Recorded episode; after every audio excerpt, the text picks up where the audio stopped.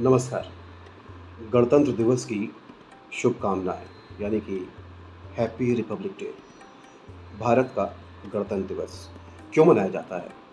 क्योंकि भारत ने इस दिन ऑफिशियली अपने आप को एक गणतंत्र यानी कि रिपब्लिक घोषित किया।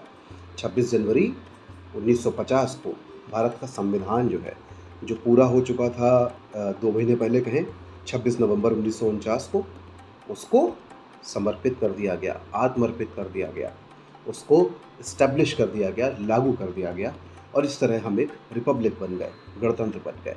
पर सवाल ये है, हम लोग मनाते तो हैं पर गणतंत्र का मतलब क्या है? उसका अर्थ क्या है? मानी क्या है? What does it stand for what is a republic तो बहुत सारे लोग कहते हैं कि वो जो सोवरेन स्टेट होता है तो वो रिपब्लिक होता है, पर ऐसे भी देश हैं दुनिया में जो सेमी सोवरिन है, पूरी तरह सोवरिन नहीं है, पर उसके बावजूद भी वो रिपब्लिक अपने आप को कहते हैं। तो क्यों कहते हैं? रिपब्लिक जो शब्द है अंग्रेज़ी का, जिसको हिंदी में गणतंत्र कहते हैं, वो दरअसल लैटिन के रेस पब्लिका जो है, वहाँ से आता है। जिसका मतलब होता है पब्लिक अफेयर या फिर जिसको हम टेक्निकल लैंग्वेज में कहें तो जो है वो जहाँ पर शक्ति, ताकत, वो लोगों में निहित होती है। यानी कि the power lies within people यानी कि जो सत्ता में भी है, वो लोगों की शक्ति से राज करता है, लोगों को रिप्रेजेंट करता है, इसलिए गण, यानी कि हम नागरिक, उसका जो तंत्र है, वो गणतंत्र है।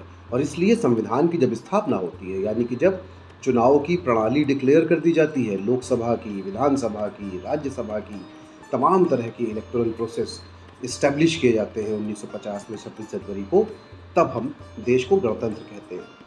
अब सवाल ये है कि क्या गणतंत्र कॉन्स्टिट्यूशनली इस्टेब्लिश हो जाना, सिर्फ़ वो गणतंत्र हो जाना है? क्या हम कहीं चूक रहे हैं?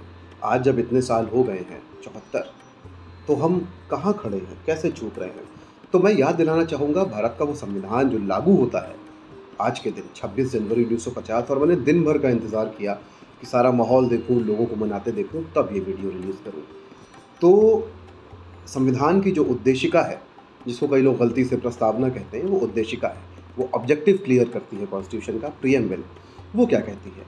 वो हिंदी में कहती है कि आ, हम भारत के लोग भारत को एक संपूर्ण प्रभुत्व संपन्न समाजवादी धर्मनिरपेक्ष पंथ निरपेक्ष लोकतंत्रात्मक गणराज्य बनाने के लिए और उसके समस्त नागरिकों को सामाजिक आर्थिक और राजनीतिक न्याय विचार अभिव्यक्ति विश्वास धर्म और उपासना की स्वतंत्रता प्रतिष्ठा और अवसर की समता प्राप्त कराने के लिए और उन सब में, यानी कि ये सब कुछ उसको प्राप्त कराते हुए, इन सब में व्यक्ति की गरिमा और राष्ट्र की एकता और अखंडता को सुनिश्चित करने वाली बंधुता बढ़ाने के लिए दृढ़ संकल्पित होकर आज संविधान सभा में 26 नवंबर उन्नीस सौ उनचास जिस तारीख को संविधान पूरा हुआ, को एत द्वारा इस संविधान को अंगीकृत, अधिनियमित और आत्मर्पित करते हैं। मुश्किल हिंदी है ज़ाहिर सी बात है, तत्सम हिंदी है।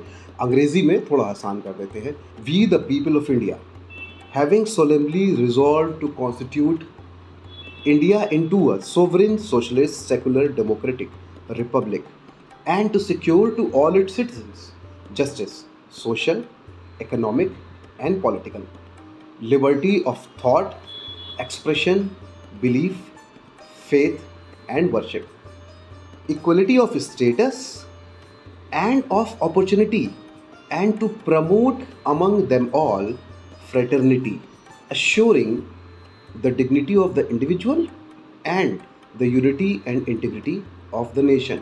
In our Constituent Assembly, this 26th day of November 1949, do hereby adopt, enact and give to ourselves this constitution यानी कि भारत के संविधान को भारत के लोग ही खुद को आत्मर्पित अधिनियमित और अंगीकृत करते हैं। यानी कि खुद ही अडॉप्ट करते हैं भारत के लोग, खुद ही इनेक्ट करते हैं और खुद को देते हैं। ये संविधान। तो भारत के संविधान के निर्माता भी, संविधान में भी उद्देशिका में भारत के लोगों को ही माना गया है। अब सवाल ये है कि कहाँ पे गड़बड़ हो रही है? हमने उद्देशिका की बात की, सबसे चिंता की बात क्या है? व्यक्ति की गरिमा। यानी कि हर व्यक्ति बराबर हो, उसका सम्मान बराबर हो। हो सकता है उसका फाइनेंशियल स्टेटस ऊपर नीचे हो सकता है समाज में, पर उसकी डिग्निटी उसकी गरिमा एक जैसी हो। हम आज तक ये इंश्योर नहीं कर पाए हैं।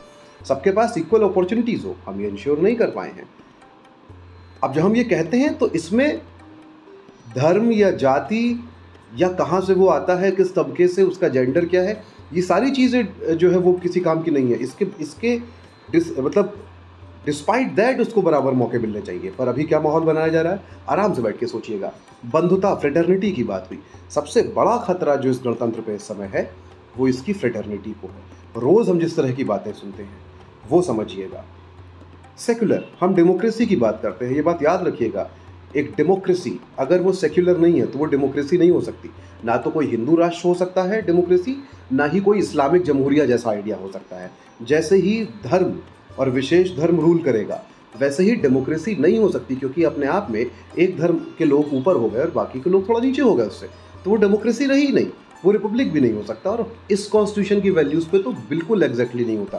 तो इसको मनाने से पहले सोचिए कि कहाँ पे गड़बड़ हमसे लगातार हो रही है। और फिर बार बार जैसे एक आ, मैं एग्जांपल दूँगा। एक शब्द देशद्रोही। लोकतंत्र में जो है वो गणतंत्र में गणतंत्र जो हम कहते हैं और कॉन्स्टिट्यूशन तो देशद्रोह कुछ नहीं हो सकता। संविधान के मुताबिक देशद्रोह जो है, वो नागरिक नहीं कर सकता, क्योंकि संविधान इस देश को गणतंत्र घोषित करता है। गणतंत्र में जनता सरकार चुनती है, जनता में ताकत होती है।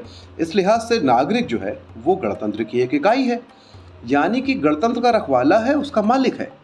तो ऐसे में नागरिक जो है, वही गणतंत्र बनाता है, वही गणतंत्र है, वो एक इकाई है उसकी। ऐसे में सरकार, वो नागरिक की सेवक है।